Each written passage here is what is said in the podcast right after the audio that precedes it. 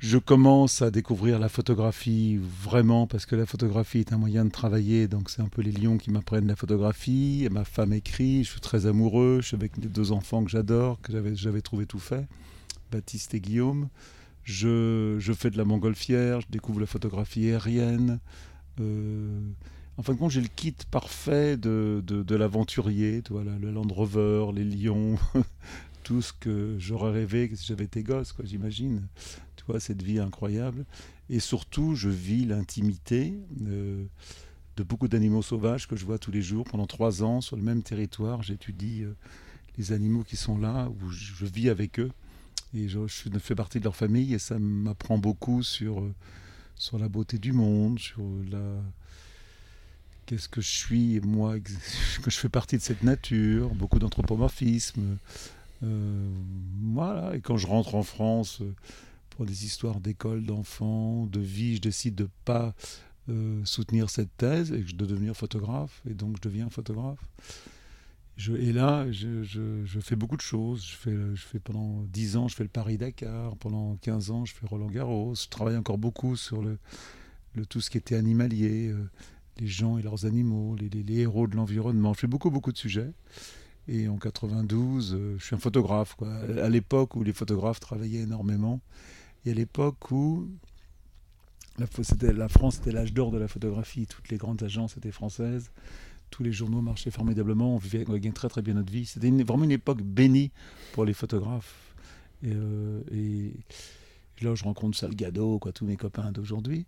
Et, euh, et, je fais, commence la Terre vue du ciel, inspiré d'ailleurs par le travail de, Salgado, qui est un travail qui transforme ma vie complètement, parce que pendant euh, huit ans, je vais survoler le monde en cherchant euh, des, beaux endroits à faire. Je lis énormément de livres sur l'environnement, l'écologie, la euh, démographie, l'agriculture mondiale. Je, me, passionne pour ce que je vois afin de donner du sens à toutes les photos que je faisais. Le livre sort. Euh, c'est un miracle. J'avais beaucoup, beaucoup de mal à finir ce travail. J'avais hypothéqué ma maison. Euh, une histoire. Voilà, j'y Je savais qu'on. J'étais très impressionné par le travail de Salgado qui s'appelle La main de l'homme, qui est un travail extrêmement rond, toi, extrêmement euh, bien foutu. Moi, je voulais faire un travail sur euh, la Terre pour l'an 2000. Et j'ai une chance inouïe. D'abord, c'est que le livre, très très vite, est happé par les, par les libraires et donc est un succès très très vite, mais un succès qui dépasse tout ce qu'on pouvait imaginer. Et puis surtout, j'ai eu la chance que tous les musées du monde, que les musées français refusent mes photos en se disant euh, euh, c'est des photos, c'est des cartes postales du monde, ça n'a aucun sens artistique, blabla, ce que j'entends encore aujourd'hui sur mon travail. Et donc on invente les expositions dans la rue et on fait une énorme exposition rue de Médicis grâce au Sénat. Euh, avec un succès. Euh, on reçoit 2 millions de personnes dans la rue qui lisent les légendes. Et cette exposition est, refaite dans le monde entier, puisque les gens viennent nous voir. Donc on fait deux ans d'exposition. J'en inaugure encore une demain à Mons, en Belgique, tu vois, sur le même truc. Donc c'est une exposition qui continue à tourner. Bien l'exposition est remise à jour, les chiffres et tout. Mais surtout, surtout, surtout, et ce qui est le plus important, c'est que ma vision du monde avait complètement changé et que je m'étais aperçu que les espèces en danger, c'était pas les éléphants, euh, les oiseaux ou les, baleines, c'était l'homme. véritablement qu'on allait vers un point de non-retour. Et on, parlait très très peu du changement climatique à cette époque-là. C'est vraiment, euh, vraiment Al Gore avec son film qu'il a mis en avant. Et depuis ce moment-là, ma vision de l'écologie est une vision euh, très pessimiste, puisque de toute façon, on, on est incapable de changer cette, voilà, cette cette tyrannie de croissance, de religion qu'on a consommé. Et c'est le film que je suis en train de faire en ce moment. Et ce qui est, faut, pas oublier que moi, je viens de cette, c'est ma génération qui est responsable de tout ça. Moi, je fais partie à une époque où on était 2 milliards, des 2 milliards. Aujourd'hui, on est 8 milliards, quoi. J'ai vu la population du monde multipliée par 4, mais j'ai vu la consommation, euh, la consommation de notre viande multipliée par 8. J'ai vu tout ce que tout ce que, ce que, on vit beaucoup mieux, on est tous beaucoup plus riches, il y a beaucoup moins de gens qui ont faim, on a envie dans un monde d'opulence que jamais je n'aurais même, même imaginé, tu vois. Et dans un monde aussi de communication absolument inouï. Aujourd'hui, euh, avec ton téléphone portable, j'appelle, euh, je m'occupe, j'aide un orphelinat à Brazzaville, et les gosses, ils m'appellent sur WhatsApp, sur Viber, et tous ces gosses qui sont là, ils savent très bien comment on vit, quoi. Ils savent, quand tu vis dans un pays, il n'y a pas de démocratie, pas de, pas de travail, pas de service de santé, pas d'éducation, mais que tu vois sur ton pote, ta télévision, ce qui s'y passe, et ben, tu as envie d'y aller. Donc, ce paradis incroyable dans lequel je vis, c'est aussi le modèle que tout le monde voudrait avoir, et ce paradis n'est pas viable. Donc, tout ça, je, Là, ce que je vois dans mon rétroviseur, c'est que ma façon de vivre pendant euh, ces, 70 ans n'est pas une façon viable pour tout le monde. Voilà. Et, ça, c'est une chose qui est très consciente et très présente. Et dans le peu de temps qui me reste à vivre, euh, je, je suis euh, complètement obsédé par aider, par aider ceux qui font et, et faire un petit peu moi-même. Yann, on voit dans vos yeux, ce que je vois, c'est un grand mélancolique. Est-ce que vous l'êtes vraiment? Je suis un hyperactif. hyperactif. Il se trouve que cette nuit, j'ai beaucoup travaillé jusqu'à 4 heures du matin sur un livre que je fais avec Olivier Blond qui s'appelle Legacy, qui est, le livre de ma vie. Et donc, jusqu'à 4 heures du matin, on a travaillé, donc je suis fatigué. Vous êtes un grand sensible en tout cas. Oui, je, suis un grand sensible, je pleure facilement. Vous souffrez euh, justement de voir, euh, d'avoir vu cette évolution de l'espèce humaine, puisque vous m'en parliez tout à l'heure. Euh, est-ce que c'est une souffrance de voir là où nous en sommes aujourd'hui? Non, c'est pas une souffrance. Je, je, vis avec les yeux ouverts et euh, c'est ce qu'on appelle le courage de la vérité. moi, je fais partie de ces gens qui, euh, qui, qui, comprennent bien que le monde dans lequel on va aujourd'hui, euh, comme beaucoup, beaucoup de scientifiques, on va vers un monde qu'on ne pourra pas arrêter tu sais, quand, ce qui est terrible, parce que tu. Moi, je suis un peu comme la petite Greta, en fin de compte. Hein, je suis comme elle. Je pense qu'aujourd'hui, euh, on est cette espèce de. On veut pas croire ce qu'on vit dans, dans, le déni, qu'on on veut pas croire ce qu'on sait tous. Et que. on va vers un monde difficile et compliqué, mais en même temps, je ne peux pas croire qu'on ne peut pas bouger. Donc, euh, de toutes mes forces et tout ce que je fais au quotidien, c'est pour essayer de, de, qu'on change les choses. Là, j'arrive de, de, On fait un film sur les 150 euh, citoyens. Euh, j'étais soufflé et ça m'a donné la pêche de voir comme ces jeunes, que ces jeunes et pas jeunes d'ailleurs, tous ces gens qui n'étaient pas forcément des gens écolos étaient devenus presque plus radicaux que moi. Quoi. Donc, quelque part. Euh, tant que tu es en vie, il y a de l'espoir et de l'optimisme. Mais c'est vrai qu'aujourd'hui, j'ai envie de me concentrer sur ce que je peux faire moi. Euh, enfin, bon, je sais pas, sais pas très bien ce que j'ai envie de te dire, mais je ne, je suis aujourd'hui à cet instant là maintenant un petit peu euh, euh, fatigué par là je sors d'une réunion de production, problème d'argent pour faire les films, fondation, problème d'argent, tu vois, je sens bien qu'il y a une crise Covid qui va pas être facile à vivre pour les productions il y a mon film Woman sur lequel on a travaillé pendant trois ans, qui est un film que j'adore, qui a été complètement tué par le Covid. Le film est sorti une semaine et euh, là il ressort au cinéma. Personne, ne va au cinéma. Donc voilà, je suis pas une période enthousiaste sur, ce que je fais. Voilà, on a, on a monté une grande expo à la Villette. Il n'y a pas assez de gens qui viennent la voir. Donc voilà, tout ça fait qu'aujourd'hui tout est difficile et compliqué. Euh, voilà, donc euh, je suis dans cette ambiance, euh, tu vois, en me disant, euh, ça va être dur, quoi. Mm. Et, cette crise économique qui arrive aujourd'hui va tous nous impacter. Vous me parlez il y a un instant de la radicalité de la Convention pour le climat, d'une certaine manière. En tout cas, il y avait un certain nombre de propositions radicales. Est-ce que parfois vous vous interrogez sur votre propre radicalité, justement, parce que vous prenez la parole sur des sujets très concrets Alors, je suis complètement investi dans la responsabilité que j'ai quand je fais un film, quand je parle à la radio, à la télé, et je fais toujours gaffe à ce que je dis. Euh, et donc, euh, oui, je, je, sais.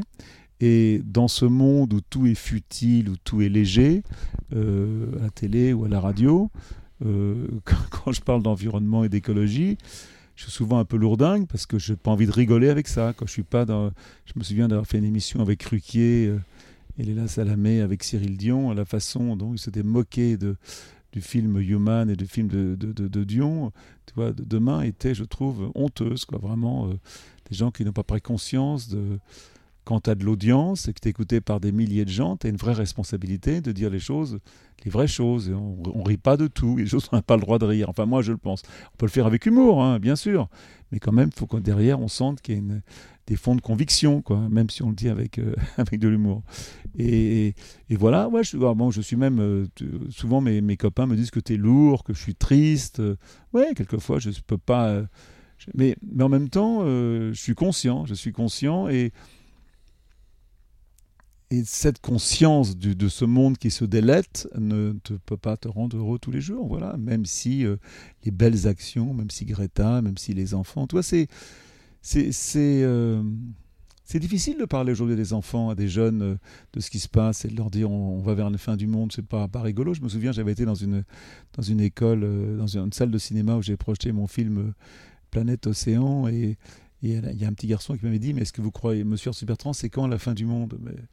J'ai dit Mais à la fin du monde, moi j'y crois pas. Il me dit Vous y croyez pas, mais vous en parlez à travers vos films. Moi j'écoute, je regarde les journaux, je regarde euh, j'écoute la télé, j'écoute mes profs. Euh, si on continue comme ça, on va vers une fin du monde. Je vois pas comment on peut arrêter. J'avais demandé aux enfants quels sont ceux dans la salle qui croyaient en la fin du monde. Eh bien, 70% des bras se sont levés. C'est des gosses de 13, 14 ans. Mais c'est pas rigolo, ça. C'est quelque chose quand même de, de lourd, tu vois. Tu te dis, quel est, est quel avenir ont ces enfants dans leur tête, quoi, tu vois? Et, en même temps, je, je, devrais, être, beaucoup plus en colère qu'ils le sont. Dans vos prises de parole, euh, vous annoncez. Euh, j'en fais peu de prise de parole. En tout cas, vous avez dit à un moment donné, bon, j'arrête de prendre l'avion. Euh, Toi, je voulais pas le faire ce podcast. Je voulais pas le faire parce que je dis, j'en ai marre de parler de. Et ma fondation me dit, vas-y, ils sont sympas, on est en partenariat, sois sympa, fais-le. Donc je le fais. C'est sympa. tu vois, donc, tu vois. Mais c'est intéressant et, j'espère que vous regretterez pas. Bah, et puis c'est bientôt fini en plus. Non, non, non, mais on peut continuer tant que tu veux. Ça m'intéresse. Ça m'intéresse. C'est pas, pas un problème. J'ai longtemps été grisé par ça. Maintenant, j'ai compris qu'il fallait fermer sa gueule de temps en temps. Quand est-ce que ça a basculé? Quand est-ce que l'écologie c'est devenu un sujet majeur? Euh, personnellement et aussi professionnellement, parce qu'il y a une porosité énorme euh, quand on est artiste, quand on est auteur, quand on crée. Oui, mais tu, peux, tu, sais, quand, tu. Euh, d'abord, quand tu fais de la télévision, comme moi j'ai fait, quand ton métier est d'aller à la rencontre des problèmes, et que tu les vois tout le temps, bien évidemment. que ça te pénètre un petit peu au fond de l'âme. Et qu'aujourd'hui, non mais surtout ce qui me, ce qui me sidère, ce qui me rend, euh, euh, ce qui me rend, ouais, pessimiste, qui me rend, c'est pas ça, pessimiste, j'arrive pas à trouver le mot d'ailleurs parce que je, ne sais pas si je vais c'est qu'en fin de compte, tu t'aperçois que tout ce qu'on fait ne sert pas à grand chose. Par exemple, moi je viens quand même de quand j'étais au Kenya, j'avais écrit en gros sur mon sur ma voiture, le gros logo WWF. Tu vois, j'étais quelqu'un qui était engagé. Je parle des années 70, euh, 80, à l'époque où je votais du monde, tu vois, l'époque, une, époque où l'écologie, c'était surtout le jardinage, pratiquement. Mais quand je vois qu'aujourd'hui, euh, toutes les COP, ce qu'on a fait, moi j'ai cru aux COP, que les COP n'agissent en aucun cas sur la, courbe du carbone euh, qu'on émet dans l'atmosphère.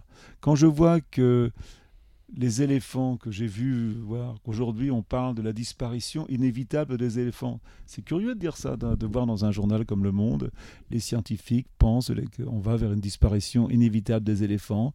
Il en reste 350 000, on en tue 10% chaque année, et hop, on passe à un autre, un autre papier. Je dis, mais c'est pas vrai, quoi. Tu n'as pas le droit de l'État. Même, ça va être interdit de lire un truc comme ça. Quand tu penses que 15 000 scientifiques parlent de la sixième extinction sur Terre, quand tu parles euh, qu'aujourd'hui le, VVF te dit qu'on a perdu euh, euh, en, 40 ans 60% du vivant, 60% du vivant en 40 ans, c'est pas possible tout ça, tous ces chiffres mis bout à bout. Alors tu vis avec au quotidien, tu continues à vivre, mais en même temps, tu te dis quand même, on est dans un et, moi, quelque part, ça me pénètre. Et en même temps, euh, l'homme est fait de telle façon euh, que je, ne peux pas croire qu'on n'est pas capable de changer. Parce fin de compte, ce serait pas si difficile que ça de décider ben, j'arrête de bouffer de la viande industrielle. On, on connaît l'impact incroyable de la viande industrielle. C'est même étonnant qu'on n'en parle pas plus. Et par exemple, sur les, propositions des 150, j'ai étonné qu'il n'y ait pas plus de propositions là-dessus.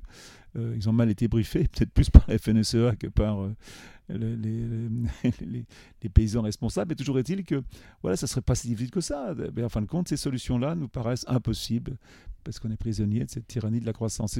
Et, comment sortir de ça? Comment euh, sortir de ce, de, de, cette, de ce, comment ça rentre dans ta conscience. Et d'un seul coup, tu changes.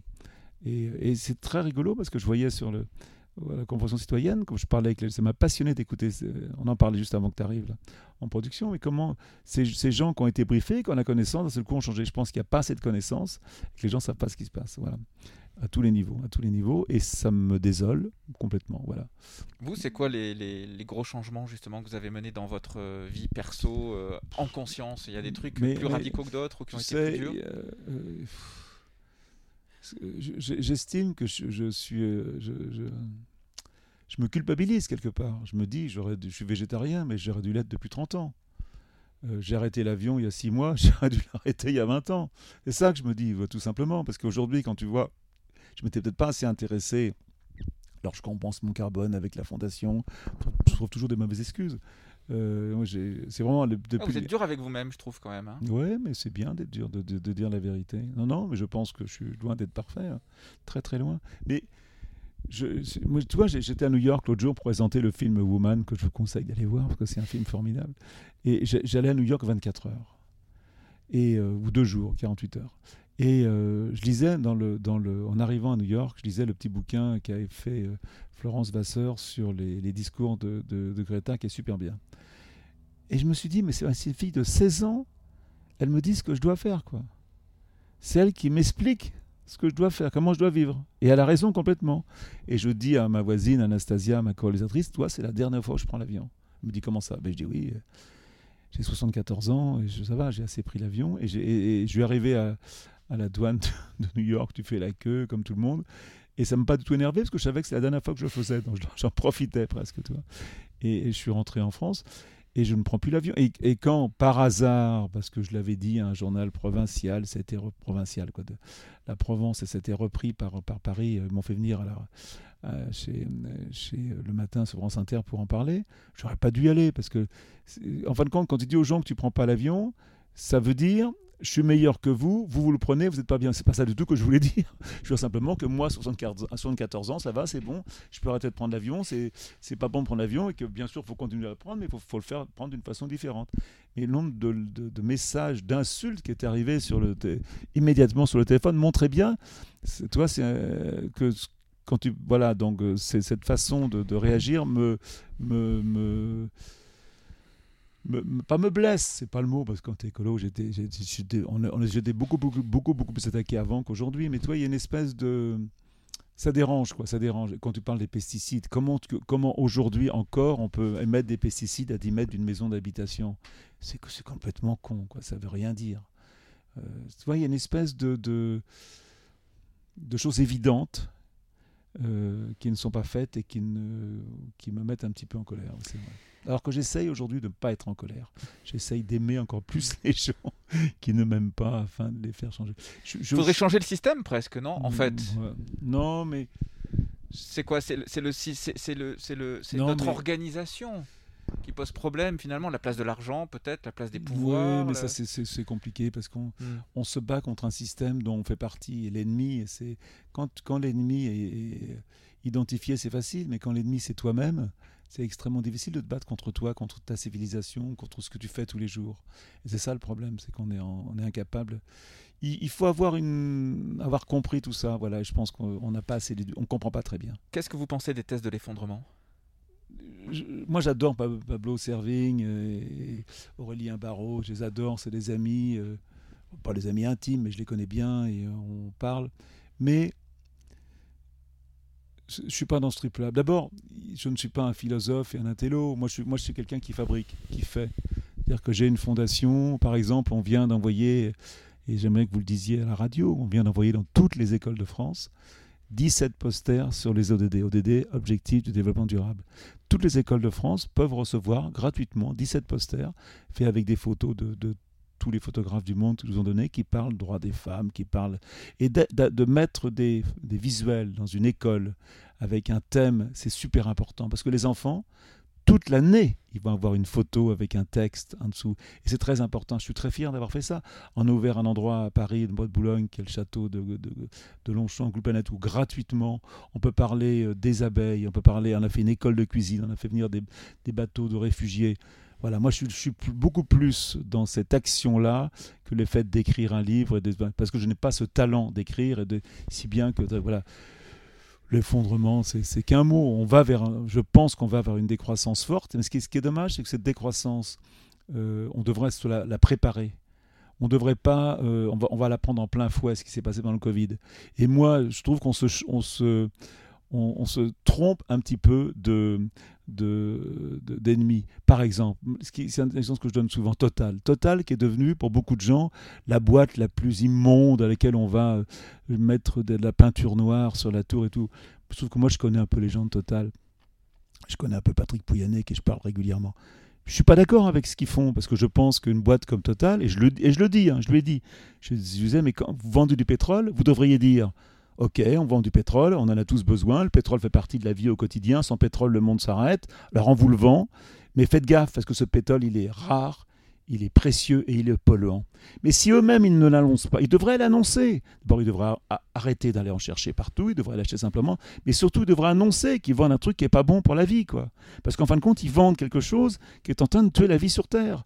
Et c'est pas normal que Total soit dans le système capitalisme. On ne devrait pas garder, gagner de l'argent en vendant un poison sur la Terre chose basique, tu vois. Ça, c'est, on a besoin du pétrole, mais ils sont pas responsables de vendre du pétrole. Le mec de Total n'est pas plus salaud que, que celui qui est, qui est, épicier à côté. Il y a une espèce de, tu vois, le, le, le, l'ennemi est mal identifié. Voilà, alors, puis apparemment sur le nucléaire, moi je pense qu'aujourd'hui le nucléaire n'est pas si mauvais que ça en fin de compte, c'est drôle parce que moi qui suis un, tu vois, un, un nucléaire, nucléaire historique, on s'est sans doute trompé là-dessus. Je pense que c'est. Bien sûr, il y a les déchets, bien sûr, c'est bien, mais les déchets nucléaires n'ont jamais tué personne. Voilà. Euh, et, par contre, les pesticides, ça, les pesticides, c'est quelque chose que. Voilà, on a perdu quand même 30% des oiseaux, 80% des insectes. Tout ça, pour moi, c'est important. Euh. Et là, je suis en train d'acheter un. Toi, ça me réveille dans l'interview. Je suis en train d'acheter. Je fais un projet que j'adore. J'ai vidé mon compte en banque, vraiment vidé. C'est peut-être pas, de le dire à la radio, mais et, j'ai acheté 30 hectares devant chez moi, magnifique, et je vais rendre cette terre à la liberté. Je veux lui rendre la liberté. J'ai envie que cette terre ne soit plus travaillée et que dans cette terre pousse tout va pousser. Du réensauvagement. Voilà, réensauvagement, rewild, voilà, c'est le grand mot à la mode. J'étais ce matin avec euh, à Saclay euh, à l'université pour voir des chercheurs qui vont travailler là-dessus voilà, et ça, ça me passionne. Toi, ça me dit, voilà, moi, je suis plus, voilà, je suis plus dans la, j'aime bien faire. En fin de compte, je suis entrepreneur. Et d'ailleurs, c'est drôle parce que le Monde, quand il parle de moi, ils disent Yann Arthus Bertrand, photographe et homme d'affaires. Je suis pas du tout un homme d'affaires, mais j'aime fabriquer, c'est vrai, faire. Mais c'est vrai que vous êtes entrepreneur et que vous traversez comme ça euh, les époques, alors pas si éloignées que ça, mais en tout cas les décennies avec une certaine euh, audace et, c'est assez fluide, je trouve. J'ai deux dernières questions à vous poser. D'abord, pourquoi pas la fondation Yann Arthus Bertrand plutôt que Good Planet? On vous l'a déjà posé, c'est ça? Euh, Non, mais d'abord, j'ai quelqu'un qui. J'étais beaucoup attaqué. Euh, j'ai en permanence, j'ai vécu dans un milieu un peu de journaliste. Euh, Artus Bertrand, tu vois, non composé, bourgeoisie française, c'est vrai. petite bourgeoisie, petite bourgeoisie euh, catho. J'ai jamais été élevé en banlieue, tu vois. Donc, comme si je n'avais pas la légitimité de parler de pauvreté comme ça. Et je me suis dit, et, surtout quand tu es écolo et que tu as beaucoup d'ennemis, quand même j'en ai moins maintenant parce que mais quand je faisais l'émission Terre vue du ciel euh, et puis moi j'ai beaucoup travaillé avec les entreprises tu vois euh, et ça m'était beaucoup reproché. Je me suis dit c'est pas la peine de rajouter un nom en plus qui va énerver les gens. Et en plus je pense que mais euh, je pense que la fondation, elle appartient aux gens qui y travaillent. Elle est pas, ça serait de mettre sur son nom, ça aurait, pas été bien. C'était pas normal et je n'avais pas envie. Et ça, c'est normal. Mais ça me paraissait tellement évident que voilà. J'ai assez d'ego comme ça, ce n'était pas la peine d'en rajouter. Alors, euh, dernière question, euh, et là je fais appel à votre euh, finalement votre votre expertise et à ce que vous faites maintenant au quotidien. Vous m'avez dit Maintenant, j'observe les humains de plus en plus. J'ai beaucoup observé les animaux, mais j'observe aussi, mmh. et de plus en plus les humains. On le voit dans vos différentes créations. On demande beaucoup aux humains aujourd'hui quand même, on les responsabilise. Quand on parle transition écologique, on est aussi dans la culpabilité, d'où d'ailleurs peut-être certaines réactions à la radio, vous m'en parliez tout à l'heure sur Inter. C'est pas facile pour les gens qui sont aussi euh, entre cette fin du monde, cette fin du mois, on en a beaucoup parlé euh, pendant les Gilets jaunes. Qu'est-ce que vous, quelle est votre analyse quand vous regardez ne serait-ce que la société française à notre échelle, puisque vous la connaissez euh, sans doute très bien Qu'est-ce qu'il faudrait faire pour qu'il y ait un moteur de transition suffisamment radical et puissant pour qu'on puisse espérer euh, pas aller dans le mur, comme on le disait tout à l'heure? Qu'est-ce qu'il faudrait faire? Parce que franchement, on cherche tous, les journalistes, les auteurs, les producteurs, les politiques, il y en a plein qui cherchent. C'est quoi, vous, votre idée? Si vous aviez la baguette magique, là, D'abord, je ne pense pas qu'il faut renverser la table. Le, le, système, il y a un système qui nous a tous rendus beaucoup plus riches, qui nous a rendu. Il y a beaucoup moins de gens qui ont faim. Quoi. Il y a, on est dans un système hmm. où le monde s'est amélioré. Il faut pas. Voilà, on vit Donc tous. pas de révolution. On, vit tous. Non, mais non, non. Je vous hmm. dis, on vit dans un système où on, va tous beaucoup mieux. On, vit en fin de compte dans le, dans on vit dans la banalité du mal. La hein. banalité du mal, c'est pas moi qui l'ai inventé, hein, c'est philosophe israélien. Mais cette banalité du mal où en, permanence on fait des choses qui ne sont pas bien en disant c'est pas grave. On prend l'avion, on prend la bagnole, on mange de la viande, on, surconsomme. On est, dans cette, on mange, on, mange pas bio alors qu'on sait que c'est pas bon pour l'environnement. On est dans un système où on accepte en permanence le mal autour de nous. Et il faudrait qu'on soit dans une banalité du bien, qu'en permanence parce qu'on a tous en nous, j'aime beaucoup ce que quand le pape il dit, alors je suis pas croyant, hein, mais le pape il parle beaucoup de cette, conscience amoureuse du monde, cette conscience amoureuse de la vie autour de nous, et que ce, monde, moi c'est regarder le monde avec des yeux nouveaux, sans cynisme, sans scepticisme, sans méchanceté, de regarder le monde d'une façon différente. Quand moi quand j'ai fait le film Human, euh, j'avais interrogé Rocard euh, pour le film. Et il, me disait, la méchanceté est une qualité chez l'homme politique. Comment tu veux être dirigé par des gens qui ont ces qualités-là? C'est pas, Ça peut pas marcher. Je pense que c'est peut-être un peu nunuche et utopique, je dis, on s'est assez foutu de ma gueule là-dessus. Mais moi, je pense qu'il n'y a que l'amour qui va changer les choses. C'est la façon de regarder les mondes d'une façon différente. Et, peut-être que j'ai fait Human, on a fait Simian, mais moi, j'aime les gens. Et je pense que c'est ça qui, nous manque. Quand tu aimes les gens autour de toi, tu aimes la vie, tu as envie de les aider en permanence. Et c'est ça qui va changer les choses. Je, je, sais, je ne... Parce qu'en fin de compte, euh, renverser la table, je ne sais pas ce que ça veut dire, mais consommer chaque année 3-4% de moins d'énergie fossile pendant 20 ans, on va y arriver à, nos, à dépenser euh, que, que 2 tonnes par Français. Tu vois ce que je veux dire euh, On est, c'est pas si difficile que ça. Euh. vous avez vous au quotidien une conscience amoureuse du monde maintenant? Ah ben moi j'ai alors là je vais te dire j'ai une conscience amoureuse en de, de, plus en plus de plus en plus pendant le Covid j'ai beaucoup regardé la, la végétation mais